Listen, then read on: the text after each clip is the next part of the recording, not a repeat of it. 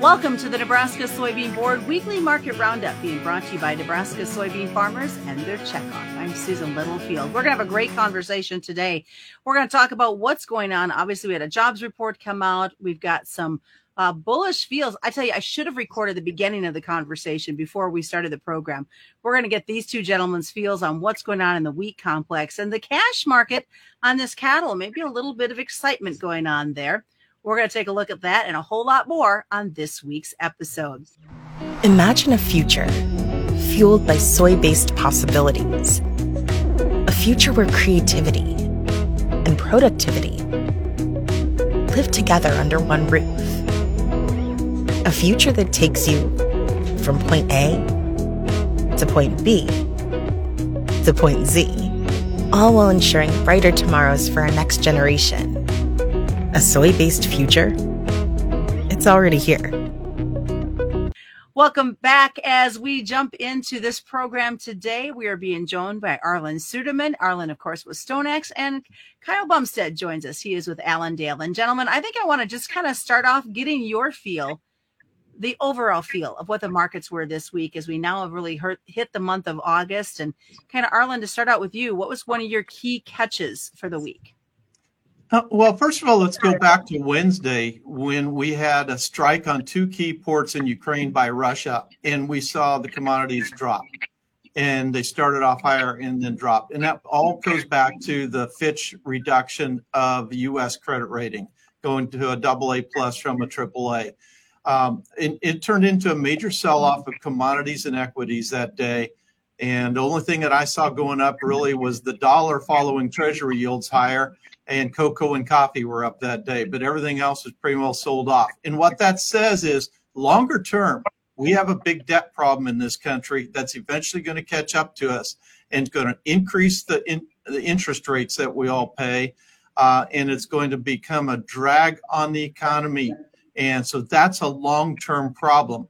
Now, we only traded it for about a day and a half, but it's a warning shot for longer term. The jobs report that came out on Friday uh, was more or less if you're a hawk, you can find something in it you liked. If you're a dove, you can find something in it you like. The market interpreted it as what the Fed is doing is going well and will be quicker to pivot toward lower rates. Not sure I agree with that.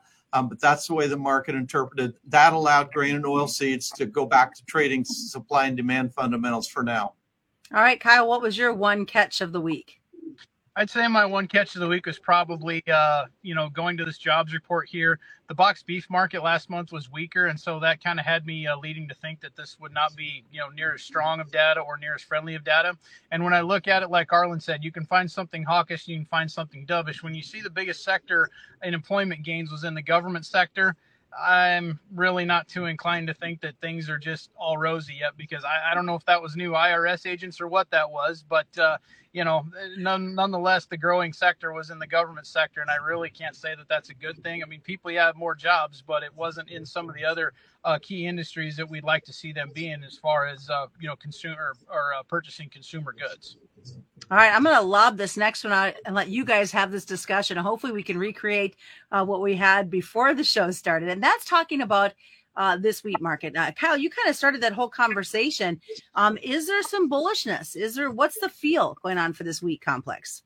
Well, I want to go back to Arlan's first point about some of these port strikes and, and the stuff going on in Russia, Ukraine, and we've seen headlines uh, quite quite often here. They either come out Sunday night or Saturday afternoon, Sunday night, early or Monday night when we're sleeping or getting ready to start the trade on Monday, and it sends the market into a tizzy and it goes up. But what's been happening is there, there's a lot of bullishness out there because wheat is looking like it's getting cheap because it's been beat up for the last six, seven, eight days, whatever. I know corn ended its eight day down streak today. Woohoo. You know, on a Friday, we end the down streak in corn. But the wheat complex is building in a lot of carry in that market, especially the Chicago wheat complex. Now, what that means is we don't want your wheat right now. We're actually, the market's actually paying you to store wheat. Now, from, you go from, uh, the September contract to the December contract in Chicago wheat, there that carry spreads at like 110 to 115 percent, and that's going to bring in one of our old arch nemesis that Arlan mentioned here before we started talking is VSR, variable storage rates, which is probably going to happen somewhere between the 25th and 27th of the month, where they adjust the storage rates because we've got plenty of wheat or we've got no demand. I don't know what the situation is. Maybe we've had some shorter crops and we just don't have the demand what it is, but it's saying we don't want USA wheat right now. We just don't want it. There's plenty of wheat in the world. We're fine with it. And something else I'd like to point out um, in the wheat complexes in Kansas City wheat. When we went home on Memorial Day weekend, the September December uh, wheat spread was inverted, meaning they wanted your wheat right now. That was that was inverted by about 18 to 20 cents, and now we're sitting at about 18 19 cents carry, which they're widening that carry back out, saying, okay, we either. Oh, we lost Kyle for a second. He'll pop back in here. There, you're back. On the futures. So, Arlan, I saw you kind of shaking your head in agreement as Kyle was mm-hmm. talking. Kind of give us your spin on this. Yeah, let's put it in perspective. Yes, Ukraine is a major exporter, mostly corn and wheat. But right now, Russia is dumping a lot of cheap wheat. In fact, record amounts of wheat onto the world market. And Brazil's harvesting a massive corn crop, which is being dumped on the world market at very cheap prices right now. So we don't need Ukraine's corn and wheat right now. And Ukraine's going to find a way to get it out. If it's over land, Europe is not going to allow Ukrainian agriculture to fail. They're going to find safe corridors over land if necessary, and they're going to subsidize it. They're going to find the money to subsidize it. That's the general expectation. What would really make a difference, and why we got the reaction for a little bit here on Friday, uh, is if we interrupt or we are able to cut exports coming out of Russia. And this is something we've been warning our clients about, saying the risk may be low, but it could be a game changer if it happens. And we moved a step closer to that when two Ukrainian boat drones attacked a naval port that is also a major commodity exporting port in Russia that handles about 1.8 million barrels per day of crude oil and about 47% of Russia's wheat exports on Thursday night. Now, it didn't last, it wasn't closed long. It did significantly damage a naval ship, but as far as exporting commodities, it didn't disrupt it long. If that's all that happens, we go back to the problem of we have surplus corn and wheat in this country. If the we continue to escalate things to where Russian exports are shut down, then it becomes a factor. Until then, we have a surplus grain here with no demand. Having said that, the dollar what do you see that influencer? Could it kind of help change that around a little bit? Export possibilities. Well, the dollar has been too, troublingly strong. Will it go weaker? It's tried to break weaker a couple of times. Overall, the longer term trend is trying to break weaker. It really comes back to those treasury yields, though. If we have the highest yields, then people are going to want to do business with the dollar, want to invest in that and we were trending lower on the expectation that the Fed was going to pivot. Fitch's credit rating lowering caused those treasury yields all of a sudden to surge back to nine month highs for the 10 year. Therefore, the dollar surged to what about three week highs, almost four week highs. And then we got the jobs report and it came back down. So a little bit, the Wall Street's trying to figure that out right now. But that's going to be the key to watch. Do we see Moody's reduce our credit rating? And what does the Fed do? Fed doesn't meet again until later next month, but those are going to be the keys for a dollar. Right now, it's hurting our exports. All right, Kyle, are you are you happy the way the cash cattle market traded this week?